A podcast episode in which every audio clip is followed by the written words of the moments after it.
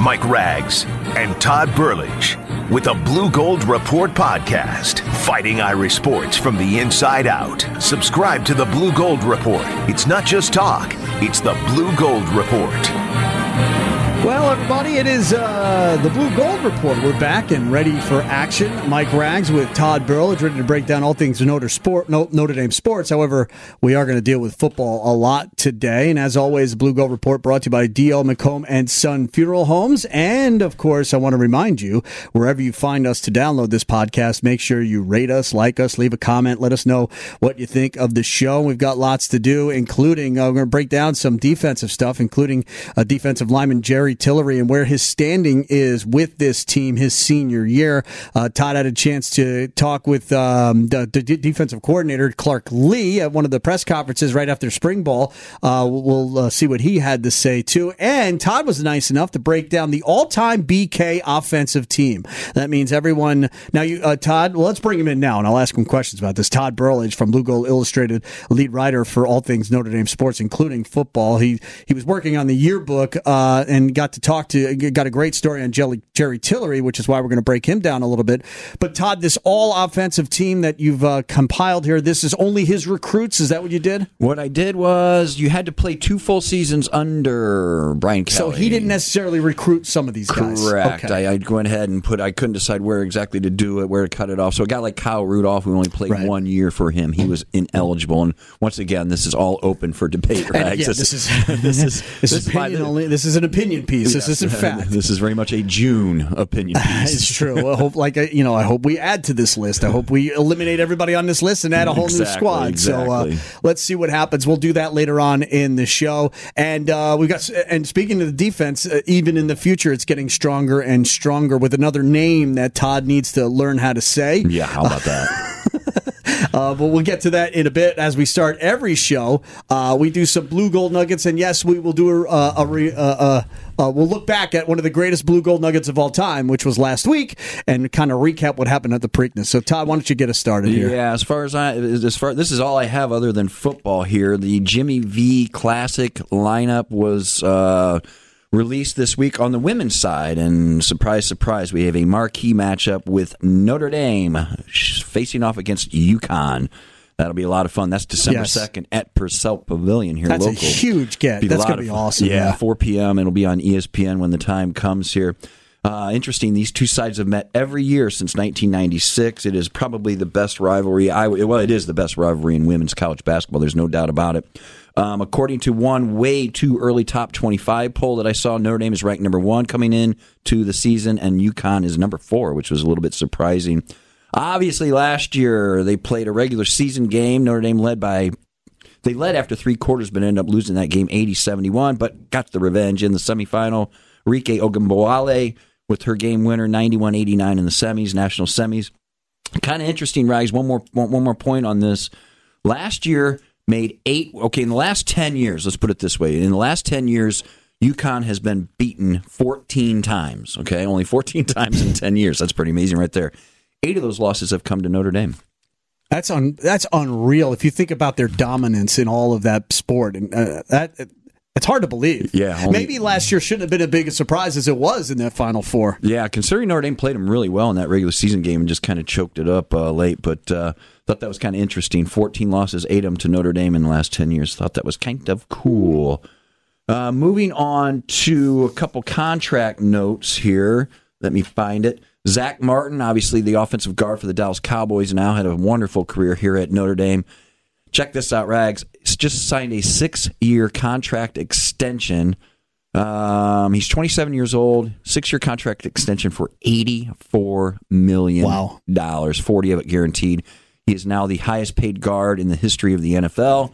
Obviously, not surprising when you're throwing those kind of numbers out. He's a great player. He's already he's been in the league for four years. He's a four-time Pro Bowler, two-time All-Pro. Now he didn't go to OTAs, right? He was kind of waiting to see what happens with. I think he was waiting to see what happens with the contract, and uh, now you know they got to wait anyway now for another right. couple of weeks to pra- practice again. But I, I was I don't think he was threatening holdout. But no, he really wants no. no. He wants to finish his career in Dallas, is what he's saying all along. But yeah, this has been kind of an ongoing battle. Uh, this contract thing, as as often happens. But uh, 16th overall pick in the 2014 draft. He's never missed a start. And that's I think I think that's uh, an impressive number there as well. And another uh, con- contractual note here I thought that was interesting. Jarron Jones, who played defensive line here at Notre Dame, a lot of people told me when he was at Notre Dame, dude, you're going to be better off if you were an offensive player, offensive lineman. Well, guess what? The New York Giants signed him to a three year, $1.7 million contract, which is $555,000 annually for three years, uh, to be to play offensive tackle. That's unreal. Yeah, and that, I thought that was kind of well. Cool. God knows they've been struggling there for the longest time for protecting Eli Manning, but uh, that is uh, pretty interesting stuff. Yeah, I thought you know they're just going to kind of give him a trial, but yeah. a three year contract, so they're they're investing into this. Well, you know, bit. football contracts are as good as you know the thing I just did in the bathroom.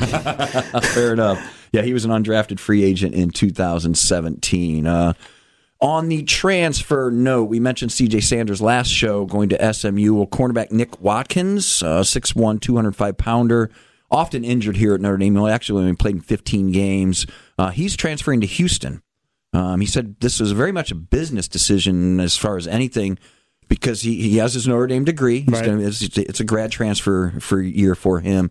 He has his degree. He wants to make some contacts around the Dallas area for his for his future endeavors. So probably smart. Still has uh, this will be his last year of eligibility. He had 34 total tackles here at Notre Dame, nine pass up breakup, nine pass breakups, and one interception. So that was kind of interesting. Another transfer note. Okay, if you remember, Deon McIntosh and C.J. Holmes, the two running backs that were dismissed from the, the team. There's been a lot of rumblings that perhaps one or both might make their way back onto the roster. It won't be Deon McIntosh because he has now transferred to East Mississippi Community College. It's a JUCO school. It was the school that was featured on Netflix, oh, a yeah. documentary called yeah. Last Chance yep. U. So yep. I thought that was kind of interesting. Um, he was pretty good as a sophomore backup last year at running back. He was third on the team with 368 rushing yards, had five TDs against North Carolina, 10 carries, 128 yards, and two TDs. So uh, he was sent home from the Citrus Bowl and then ultimately dismissed from the team. CJ Holmes, still some rumblings that maybe he'll make his way back onto the team. We'll have to wait and see how that plays out. He was the cat that was got in trouble with Stepherson for shoplifting out here in the UP Mall, and those are your blue gold nuggets. Boy, that running back is the most intriguing position on this team really this year. Is. There's not even close. Uh, all right, uh, Todd wanted me to bring up again this uh, triple crown anomaly with Notre Dame. Now, last week I told you to root for Justify, and if you missed last week's show, shame on you. But here's why, uh, and it's good. Justify won the triple crown. That's good news for Notre Dame fans. Five of the 11 national championships that Notre Dame has won, they've won when there was a Triple Crown winner 30, 43, 46, 1973, and 1977. Notre Dame averages nine wins per season when there's a Triple Crown winner and has lo- only lost 10 games total those 12 years That's that crazy. there's been a Triple Crown. So it's great news. In 2015, American Pharoah won the Triple Crown. The Fighting Irish were 10 and 3. They fell to Ohio State in the Fiesta Bowl that year, but they were oh so close. And then the one year, a couple years ago, when when they made the national championship, that was when uh, I forget which horse was one win away, was had two thirds of the Triple Crown and loss at the Belmont. So, uh, you know, overall record, they are 108, 10, and 5. I love that stat. So, I, I, made you dig that back up. Five national championships, six undefeated seasons, and seven top four finishes. So it's good news that Justify won the Triple Crown at Belmont last week, and they, and he won it going away. And he let and and in second place was a football player's name, if that means anything. It was Gronkowski. So uh, all reasons that uh, the future is bright. Remember, Notre Dame plays uh, in, in, coming up uh, twelve games, and uh, so by average they should go ten and uh, ten and two. Yeah, there's no doubt about it. I mean, justified. Thank you very much. Uh, pencil it in. I put it in pen. Why not?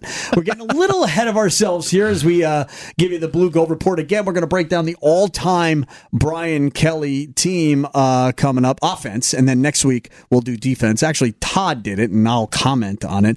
Uh, but uh, 2019, I tell you, every day I read the news, mm-hmm. Todd. Mm-hmm. There's another player getting signed here for the future of uh, the Irish, and some really good ones. I'm going to jump ahead here real quick because I do want to talk at, at length about the 2000. 2019 recruiting class as, as it comes together. But they also this week, uh, which has been a monster recruiting week and a lot of good news here. All the camps and everything are going on right now, so tis the season for sure. But a 2020 tight end by the name of Kevin Bauman, check out this 6'5", 232 already, and he's a 2020 kid. He's rated. He's a four-star recruit. He's rated as the number two tight end in the nation and the number 142 player overall the number four player in Jersey. He's from Red Bank, New Jersey. Where's that, Rags? Uh, I, it's on the shore, I believe. Um, I'm not positive, but I, I believe it's the North Jersey shore. And uh, he becomes the second recruit for the 2020 class, joining four-star four-star quarterback Drew Pyne. But let's talk about this 2019. Let me get the local kid out of the way here first. Jack Kaiser.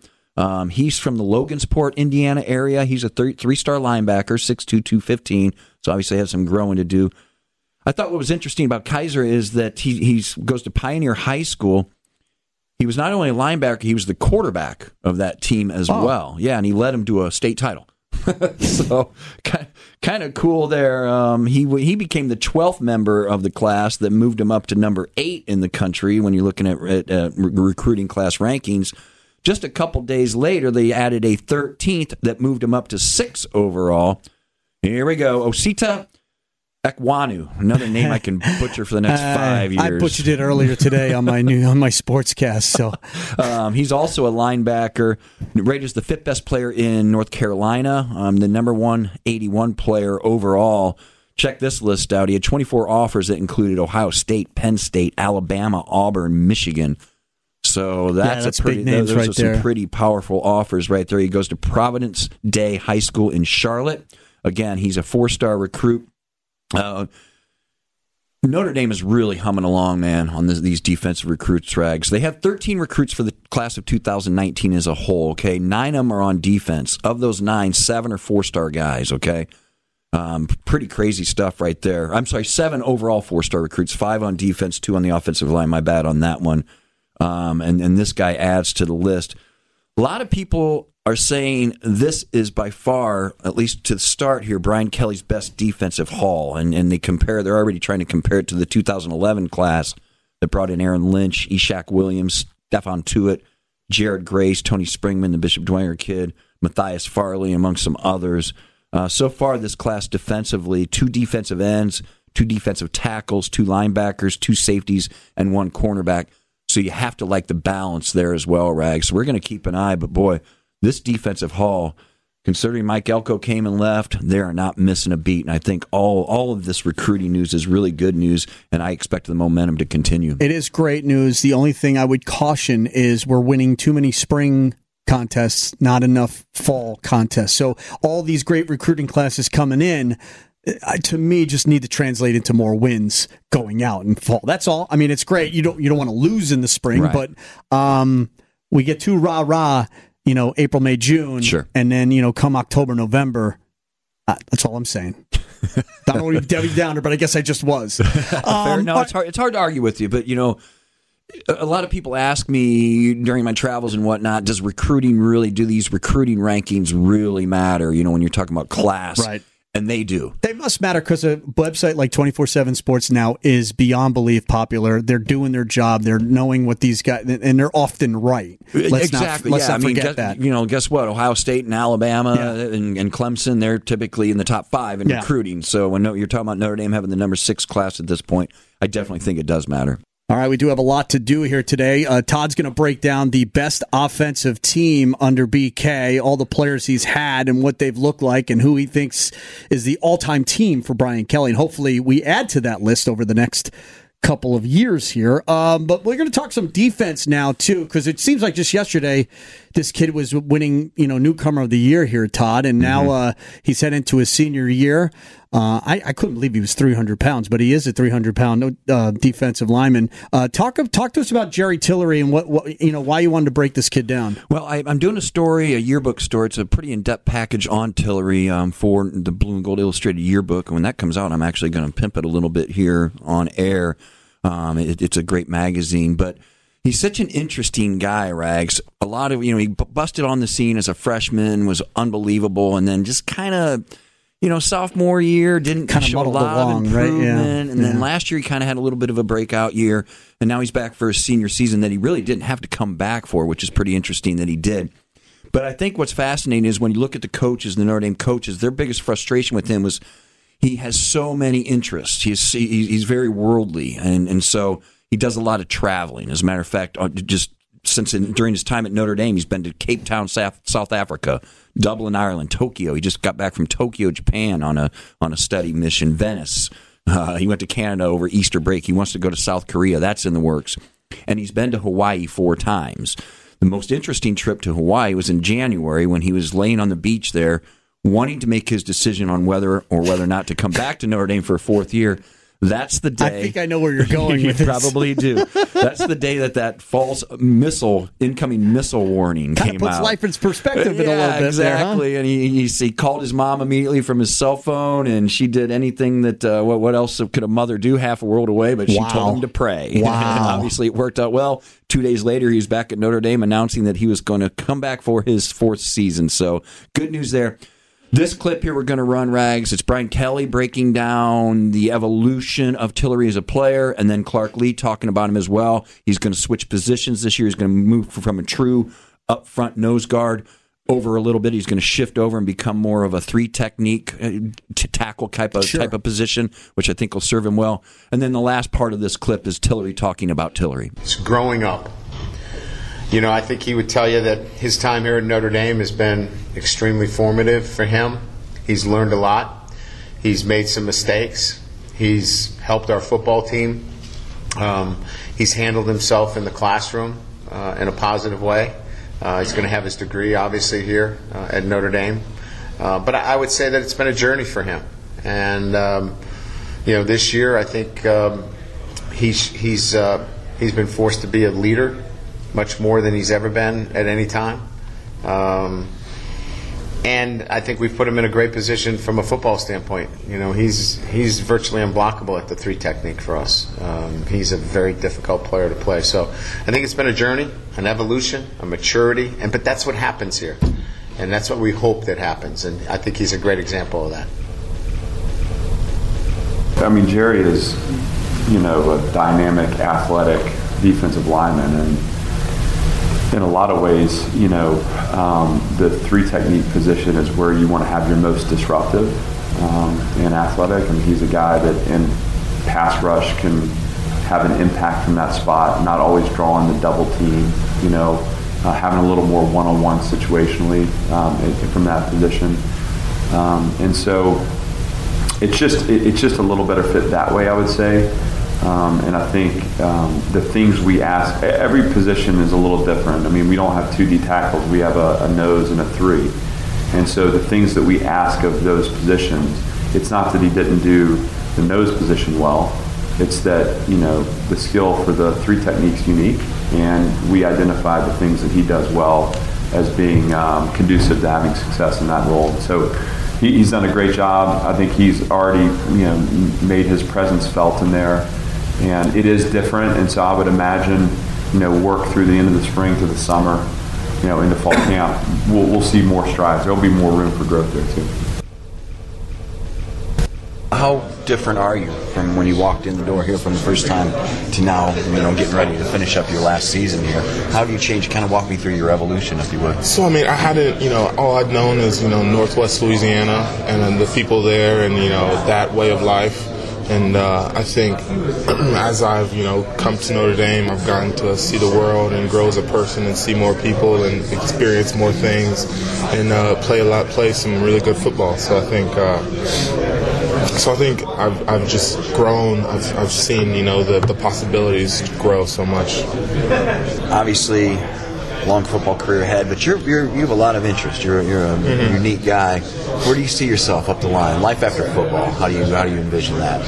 Uh, I think I think I you know I'm the type of person who can really um, who can really like adapt to different environments. So I don't know you know where I'll be after my football career, but I think wherever I land, I'll be able to, to thrive and succeed there. What was your toughest time here?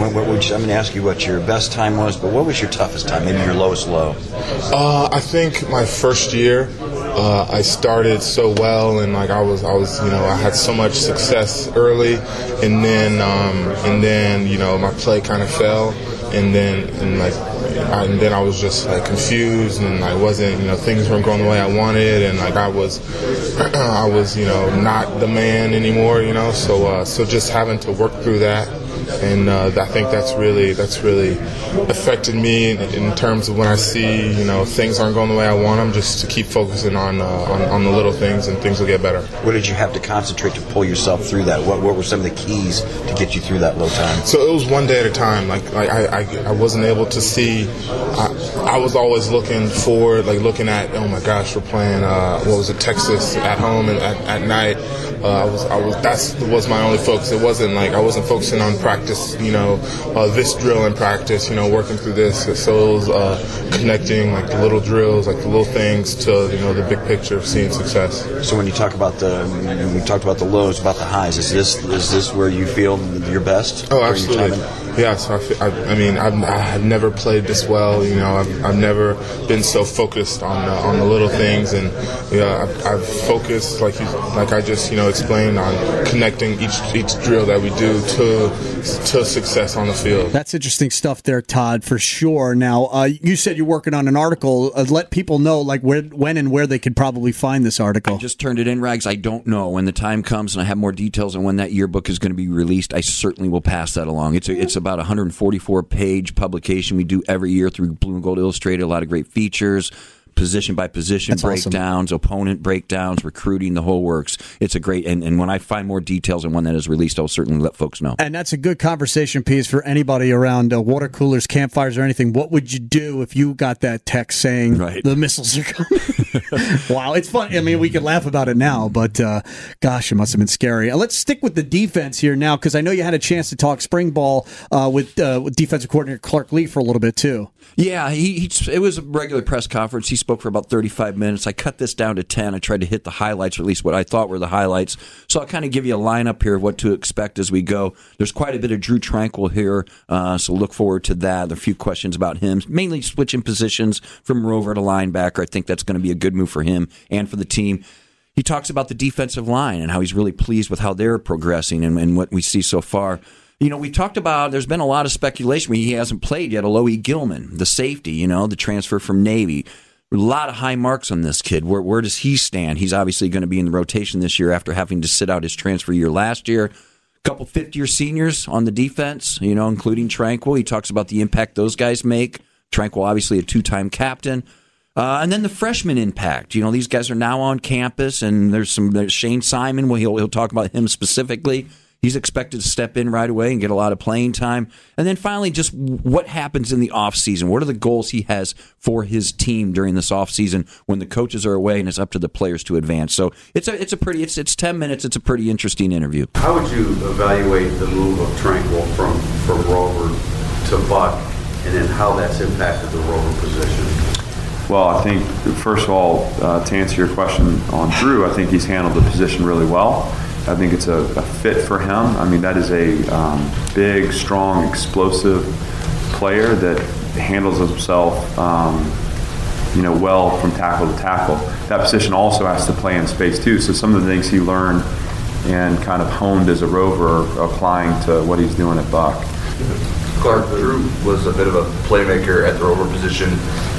Does that change the way you use him at the buck linebacker position, and are those same kind of opportunities there for him?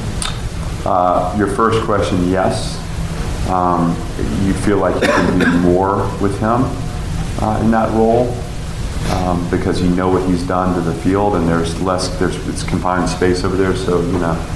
Um, and th- those are subtle things; they're not drastic, right? But I mean, as, as you craft defense, you recognize his skills. Um, what was your second question? Do you do you kind of create more opportunities for him so because of that? Um, yeah, it, all in all, just subtle ways. Not not in anything that's necessarily groundbreaking. It's it's more like um, um, you have adjustments to calls where he could do A or do B. You know, doing A he's protected. Doing B he's out on his own a little more. He'd be a little more likely to do B with him. What have your impressions been of that defensive line this spring? I think Coach Elston's done a great job. I think those guys are balled in. I think it's, you know, probably from top to bottom, you know, our most steady position group right now. I mean, they, they have good depth, they have experienced depth. Um, a guy like Jamir Jones has stepped in and solidified that. Like, I think he's done a great job Um, you know, I, I'm really excited for those guys. I mean, it's it's and they're excited. You can tell by the way they practice. Um, you know, they, they've really taken taken to this year two um, a deeper understanding, um, more physical in the middle, more dynamic off the edges. I mean, all that stuff is coming into play. So. Um, I'm not trying to oversell it. You know, you always got to be careful there. But I do think that you know we're, we feel good about where the front is, and we're excited to watch them uh, continue to progress through the fall. What have your impressions been of Alohi? We've asked a lot of questions to a lot of people about him just because we didn't get to see him play last year. He was telling us, I guess, on Saturday just how difficult it was to not be able to, play in the fall. Yeah. Um, Alohi, you know, um, first of all, he's a he's a special kid um, and a you know, he, he's a guy that in, in one year has, has made an impact from a leadership standpoint. Like the guys follow him, they listen to him, they trust him. It's, it's apparent. He's consistent, he's dependable. Um, all the things that you would want. Um, you know, I mean, he, he's got a, he's got it, you know, as a leader. And, um, you know, we, we want to harness that and, and let that let that shine as he goes. I think I think right now he's dealing with just you know being a year removed, and and in truth, you know, as he was on scout teams in the fall, he wasn't necessarily engaging in reps and practice, and so I think there's a learning curve for him this spring. But you know, I've been pleased with how he's fought through it, and at times he's flashed, and other times you know we've had learning experiences, and I mean that's just part of the growth process. I mean we identify him as a guy that can help us. Um, you know, I think that the depth back there is yet to really take shape. Um, and um, you know, we're not in a hurry to to dictate who you know who's the one, who's the two. But he, he's certainly a guy that's in the mix, and we've been really excited and pleased with how he's come along. And I think, again, from practice one to practice 13, a guy that has made strides in understanding what he's supposed to be getting done. How important has it been to have three fifth-year guys in that defense really set the tone for everyone? Know, it's, I mean, I, I, don't know that you can speak to the importance. It's like, um, you know exactly who to go to when things don't feel right. Um, they're, they're a resource for me to get a pulse in the locker room. They're a resource for me to make sure my message is impactful and not, you know, too repetitive or too mundane. Um, you know, those guys, um, they set the tone for us. They, you know, they've come to work all spring. I mean, it's easy too. The, the cool thing to me about it all is, you know, those are guys that have NFL futures. They're, you know, they came back for, you know, their one last hurrah here. And in so many ways, this could have been cruise control for them through the spring. I think that's human nature in a lot of ways. And to a man, each each one of those guys has has worked with a purpose, and in, in not and not just um, I'm not just talking about like chasing me from drill to drill. Like I'm saying, like I see them working on their craft and taking the coaching points and applying the coaching points. Um, and at times that requires them to fight instincts on the field to make sure they're executing the right way. And they've done that. And so it's been exciting to watch. It's been a lot of fun. And, and you know, with, with, guys like that buying into that level, the, the youth in the roster, um, you know, kind of tends to follow the lead. So I think they've enhanced the culture on defense uh, for sure with the uh, June arriving freshmen coming in, do you feel like there will be a need for some of them to push into playing time? Do you are you open to them pushing into playing time? Yes and yes. Um, I, when I say need, um, I don't mean that I see gaping holes in what we do. I just I just think you, you always want to, you know, if when we recruit the at the right level here, you're, you're not bringing guys in that aren't capable. They're not all going to be capable. They're at varying levels. But the, the idea is that you you are giving opportunity for competition. I mean, that's what we promise in recruiting. And so they're going to get it. I mean, they're going to get reps. They're going to get meaningful reps. We're going to see what they can handle. And if they, you know, it's a long season. And so maybe a guy comes in and shows he's our best option at position X um, and he has the the mental aptitude to execute at a high level by the time we play Michigan. Well, then he's going to be out there, you know, in a role, in a capacity. Maybe there's a guy that has a physical skill set that says that he's going to be able to do it for us, uh, but maybe he's he, he needs a little more time to slow the game down. You know, um, th- that's a guy that may, um, you know, play on teams earlier and have a, a smaller piece of the pie, so to speak. And then all of a sudden, mid-year, when you when you have injury or when you have things happen, you've got a guy that's ready to play. And so um, we'll need everybody, you know, that we that we think's playable to be ready, and, and those guys will get looks and get chances um, for sure. With, with a guy like Shayne Simon, is, is that a guy that you can, just having seen him on film and getting to know him, project and have an idea of how he might be able to help you? You really have to see him here before you get that sense? Uh, I'm really excited for Shayne. I think we approach things right now. Um, it's unfair to him to project what he will be able to do um, because there's just a lot that goes into that.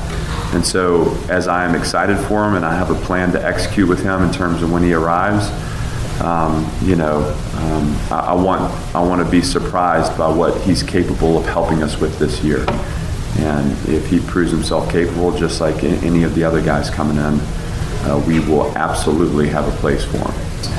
What what's going to be on the top of the agenda post spring with your defense? What what's something that you're going to have to accomplish later in the spring with, with getting this defense where you want it? The thing that, that we need to do as a defensive unit is we need that leadership to shine from, you know, May to through July.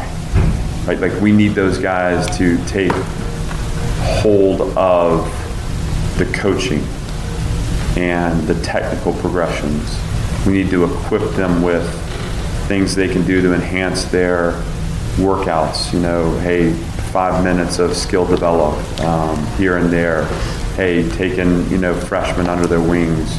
You know, um, you know when we do player run practices that they're done in a manner that that um, that that you know simulate what what real practice is like. And I think in year two, you can expect that. Um, year one is all learning experience. Year two, I think we're going to default to that level. I don't know if that makes sense to you. And so the work that can be done from May through July when, when you know again you, it's humbling as a coach because you realize how important you are when like you, you, leave and you know you're recruiting or you know you, you, go on vacation or you're doing high school camps. You come back in august and all of a sudden you're looking at a team that's totally transformed. And it's in a different place than they were.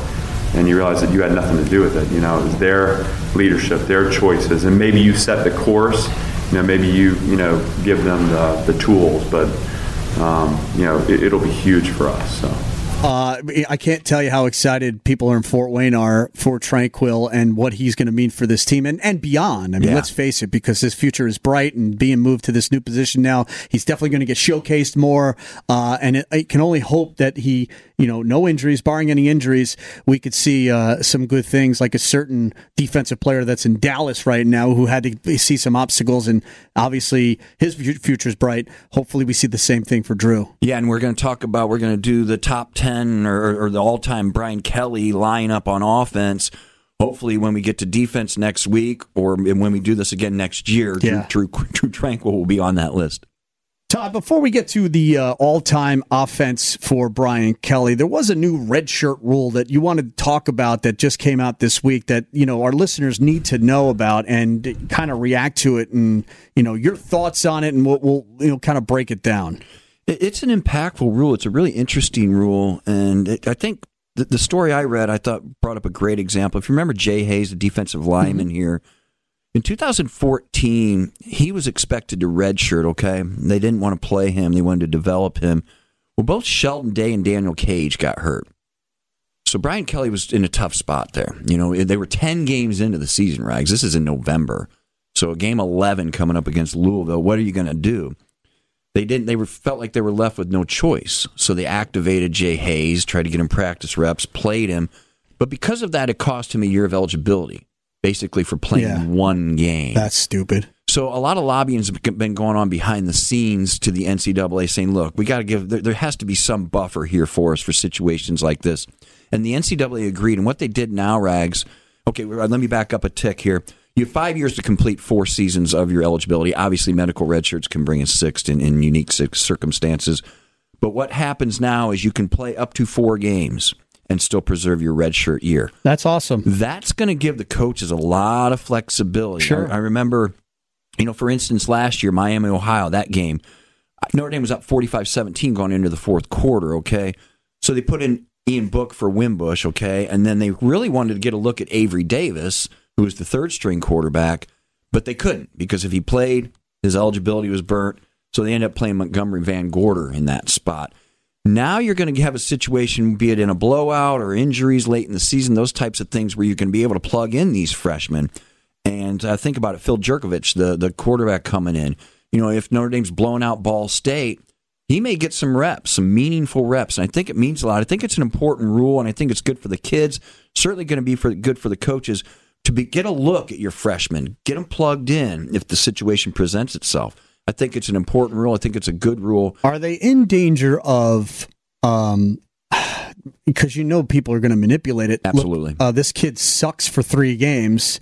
It's almost as if you in in baseball you have uh you have the ability to send down a player a certain amount of times to the minor leagues. Are they in danger of saying he's just not progressing this year? It's been 3 games. There's no injury. Let's just redshirt him the rest of the year. And, Sure. and we'll- I mean, Is there something wrong with that though? I don't. It, it, it's manipulating the system, so to speak, in the fact that look, you start with a roster, you should end with that same roster, um, unless barring injury. I, I just, I don't know. I don't. I like the idea that they can uh, develop a player at their own speed. I just feel like some teams are at a certain disadvantage because they won't have the depth that Yeah. an Alabama will have, where they won't be able to say this kid isn't developing. Let's redshirt him and save a year. They won't have that, you know. So the bigger schools are going to benefit from something like that. I would believe. Yeah, well, the rich always get richer, and we're going to talk about another rule change next week when we have a little bit more time. Uh, overall, it sounds like a great. It, it works for the players, especially if something happens uh, catastrophically where they can't after three games they get hurt, you know, and and they can redshirt and, and and save a year. But I can just see, you know, the you know you know the teams, you know the. The, the Nick Sabans and and such of uh, that they're going to take advantage of this and well we have another guy here so let's just redshirt to him and we won't have, have to worry about that year Yeah, and, and teams like Alabama, they have all those Ohio blow, they have State, all those all- blowout blow- wins, and, and that helps. That you know they have a lot of situations where they can plug in these kids. I see what you're saying. I don't disagree with you at all, but I think I think ultimately it's good for the player. Maybe that's it's good for the sport. It is Yeah. uh, because we see too many bad stories like the one you you talked about where uh, things go wrong and you've got no other choice to to kind of remedy it. All right, Todd, you took some time and you thought, hey, let's take a look. I, we didn't do this for Charlie Weis. We're going to do this for Brian Kelly, the all Brian Kelly team. Although Charlie Weis's all time team offensively would probably be pretty good. we it was should do that. We should actually put them head on head. it was Actually, might be basically one one one college, you know, team, but, but they were really good. They put up a lot of points. Yeah. Um, all right, so uh, we talked about it earlier. The rule was they had to have at least played two years with Brian Kelly, and you broke down an all-time team. You want to start with the QB, or do you want to build up to the suspense of the QB? No, let's just let's run it down from top to bottom. I I, I kind of went back and forth a little bit. DeShone Kizer versus Everett Golson, but I chose Kizer. Um, 5,800 career passing yards, 61 completion percentage. Um, what did he have? He had 65 TDs, 19 picks. Obviously, a good, nice rusher too.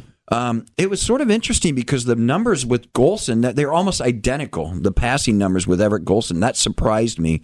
Um, they actually threw the identical number of passing touchdowns. Wow. And Golson had one more interception. So that surprised me very much. I, I would have thought Kizer would have ran away with the statistical Yeah. head on head there. But just I don't know. Both both quarterbacks played well to start and then digressed as most guys. Well, don't And- do it, Rags. Don't and, do it. not- and both quarterbacks need help from another quarterback during their tenure as well. Let's add that. Yeah, for sure. So I think I'm going to go with Kizer there, and, and what was a little bit closer than I thought it was when I first went on this. Uh, Any consideration journey for here. Mr. Thomas Rees? Nah, nah. He's a, he's a coach now. Let's just leave it at that. Here's a little bit of a tough one. There was some debate online when I looked at this. I, I think I was kind of doing my primary running back would be Josh Adams. Um, I mean, keep in mind he had 835 yards of Notre Dame record as a freshman, then 933 as a sophomore, then obviously his junior and final season, and 1386 yards for a total of 3154. Uh, which is right up there. I mean, if he would have come back for his senior year, he would be leaving here as Notre Dame's all-time leading rusher. Had 20 TDs, caught another 38 passes, so a decent receiver. Um, the other one, I, I so I put him ahead of CJ Prosise. Prosise would be my second back here. Obviously, he was kind of a one-hit wonder one season, 1,155 yards. had a 6.9 yards per carry average, did have 12 TDs, caught 62 balls, which has been impressive for his career uh, for 896 yards, another three touchdowns there. So I give Adams the advantage over Prosise, but those would be my two backs. If you want kind of a third option, Theo Riddick. A you third know, down back, Yeah, very se. much a third down back. Well put. Yeah, 364 touches, had 2,400 yards from scrimmage and 13 TDs. Obviously, not huge numbers there, but a third down back, I think, is exactly what you have there. Well, and interesting to see here is uh, obviously Adams. We're, we're we're waiting on him, and Kizer had a disastrous season. He wasn't ready to quarterback the Browns, and I'm talking NFL here, but. Prosise and Riddick have had nice starts to their pro careers, and that's really encouraging stuff there. And a lot of it, you know, the development of running backs seems to be a thing now at uh, Notre Dame. Which uh, only hopes that the good things for Josh Adams.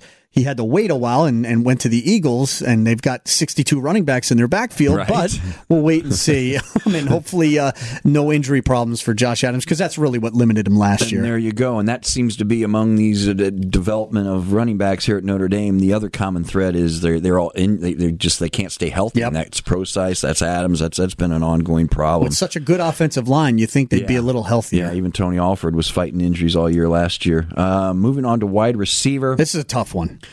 This again is the great debate here, um, and this went back and forth online. I pick Michael Floyd as my alpha male at this position. Um, 271 receptions, 3,684 yards, a 13.6 yards per catch, uh, yards per catch, had 37 TDs.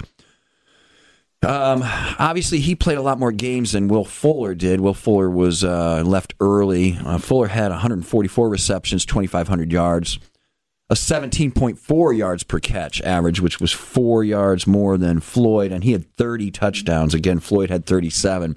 So in a much shorter time frame, Yeah, I sample yeah. size, uh, Fuller had 30 TDs. I, Now you did go one two. You put them both there, so you did a true football team, right? So, yes, yeah, that's what I yeah, tried. But yeah. I, I wanted to kind of rate him by position when Yeah. he had more than one player uh, gone there. I, I don't know, Rags. I I would have went Fuller personally. Well, you know what the problem is is I I let knuckleheads affect how I think, and Michael Floyd hasn't been Yeah. the most upstanding citizen, uh, even with Notre Dame. So uh, if I was and Fuller played less amount of time, so I would have went Fuller one. You had one two right. I probably would have flip flopped them. Yeah, and it, and it seemed to be. I was surprised because I thought Floyd was would kind of be a runaway, maybe a 75-25, but actually more most folks were talking about Fuller than they were Floyd, which surprised me a little bit. Here's a little interesting nugget on these two. Floyd scored a touchdown once every 7.3 receptions, which is pretty impressive, Yeah. right? Fuller once every 4.8 receptions. Yeah, yeah. So I think maybe Fuller does get a bit of an advantage there. Um, if you want to talk about a third receiver, um, uh, T.J. Jones probably had a pretty good career here. Um, I certainly wouldn't put him at the, at the level of Floyd and Fuller during his time here, but certainly he was he was very more much more than a serviceable wide receiver. Moving on to tight end, uh, Tyler Eifert, the obvious choice, 2009, 2012 here. Yeah, that wasn't even close. I mean, Yeah, right. I couldn't. I, you know, I was thinking Troy Niklas and Ben Koyack. I wouldn't even put them as as honorable mentions, even though they're both playing in the NFL. Um, those would be the two names you could at least put into the conversation. But yeah, Again, Tyler. health, and we'd be talking about one of the best tight ends in the pros. Sure. So uh, the one year he was healthy was a monster year. caught for uh, 1,840 yards here with 11 TDs. And keep in mind, you know, he he Tommy Rees was the guy throwing to him for the most yeah. part, and even Everett Golson when he was having his crummy year. Um, so it was kind of interesting right there that uh, just think if he would have had a Kizer or somebody like that to Yeah. throw to him, that, I thought that was kind of interesting. So they've been tight end U. Now they're more O line U, OLU, and with Brian Kelly. So this must have been hard to come up with. Uh, and I know I see in your notes you went specific to position on offensive line. So Yeah. um, maybe it got a little easier because you did that. To be honest with you, Rags, these five guys really stood far and above. And man, this is a powerful lineup. I went left tackle Ronnie Stanley, obviously already a starter in the NFL. Uh, left guard Quenton Nelson, soon to be a starter, Yep. dominant starter Yep. in the NFL. Nick Martin at center um, does a nice job there. You know, I I think you could almost make a case for Sam Mustipher, a current player here. I didn't come up with a lot of current players. Like I'll have a few on defense. I couldn't didn't really have a lot of current players offensively that were in the conversation. but I think Mustipher could be uh, right guard Zack Martin. We talked about him earlier and his eighty four million dollars, and then Mike McGlinchey, another rookie. I had him at right tackle. Think about this, Rags. In 2015, all four of those guys started together. Take Zack Martin out of the out of the equation. Wow. You had Ronnie Stanley, Quenton Nelson, Nick Martin, and Mike McGlinchey. They all played together. Did the quarterback get touched at all? exactly. And just to give you a little bit of perspective on just how dominant these guys are, among this group is two number number six picks in the NFL draft, a number nine pick in the NFL draft, a number sixteen pick in the NFL draft, and then Nick Martin brings up the rear at, at number fifty pick. So. Man, when you're talking, I would argue that this is all-time Notre Dame offensive line. You could almost make that argument beyond Brian Kelly. Absolutely. You would have a tough time uh, since 2010 when Brian Kelly got here assembling any other school that can put this kind of five pack out there. Um, again, you have three first team All Americans, a third team All American on that list. Uh, yeah, I, I, I had a lot of fun doing that. Uh, Chris Watt uh, was a manageable player there, and I mentioned Mustipher. Those would kind of be the two guys that perhaps could be in the conversation, but that is one powerful five pack, and then that's what I came with offensively, Regs. Uh, is it one powerful team though? Put them all together. Would this team all at one time be pretty substantial on the field uh, against an Alabama? Did you Oh, know? yeah. yeah. So you- Definitely, yeah. So I mean, think about those two wide it- receivers and a Tyler Eifert. no, it's true. I just worry about the quarterback. no, I don't know. I mean, with that line blocking for him, True. well, most catch, of it right? did. yeah, true, true. Um, uh, it's it's a great debate, and I'm glad you did it. And you know, I threw out that caveat from Charlie Weis, but you know, you said it. Maybe if we did that for Weis and and lined up that team, talk about wide receivers and and running backs and quarterbacks. I mean, he had one. He had a great quarterback wide receiver tandem. There ain't no doubt about that. Uh, yeah, so I'll save these notes. I want to do that this summer. Uh, I wanted to be formidable. The offensive line be hard to stack up against. So it's fun, though. Good job. Next week, we'll take care of the defense, which should be uh, as interesting as well. Uh, Todd, great job. Another show in the books here. Obviously, the Blue Gold Report is brought to you by D.O. McComb and Sons Funeral Homes. Again, rate us, like us, comment us on what you think of the podcast wherever you may listen. And of course, we'll do it all over again next week, Todd. Sounds good, Rags. This has been a presentation of Opt In Productions.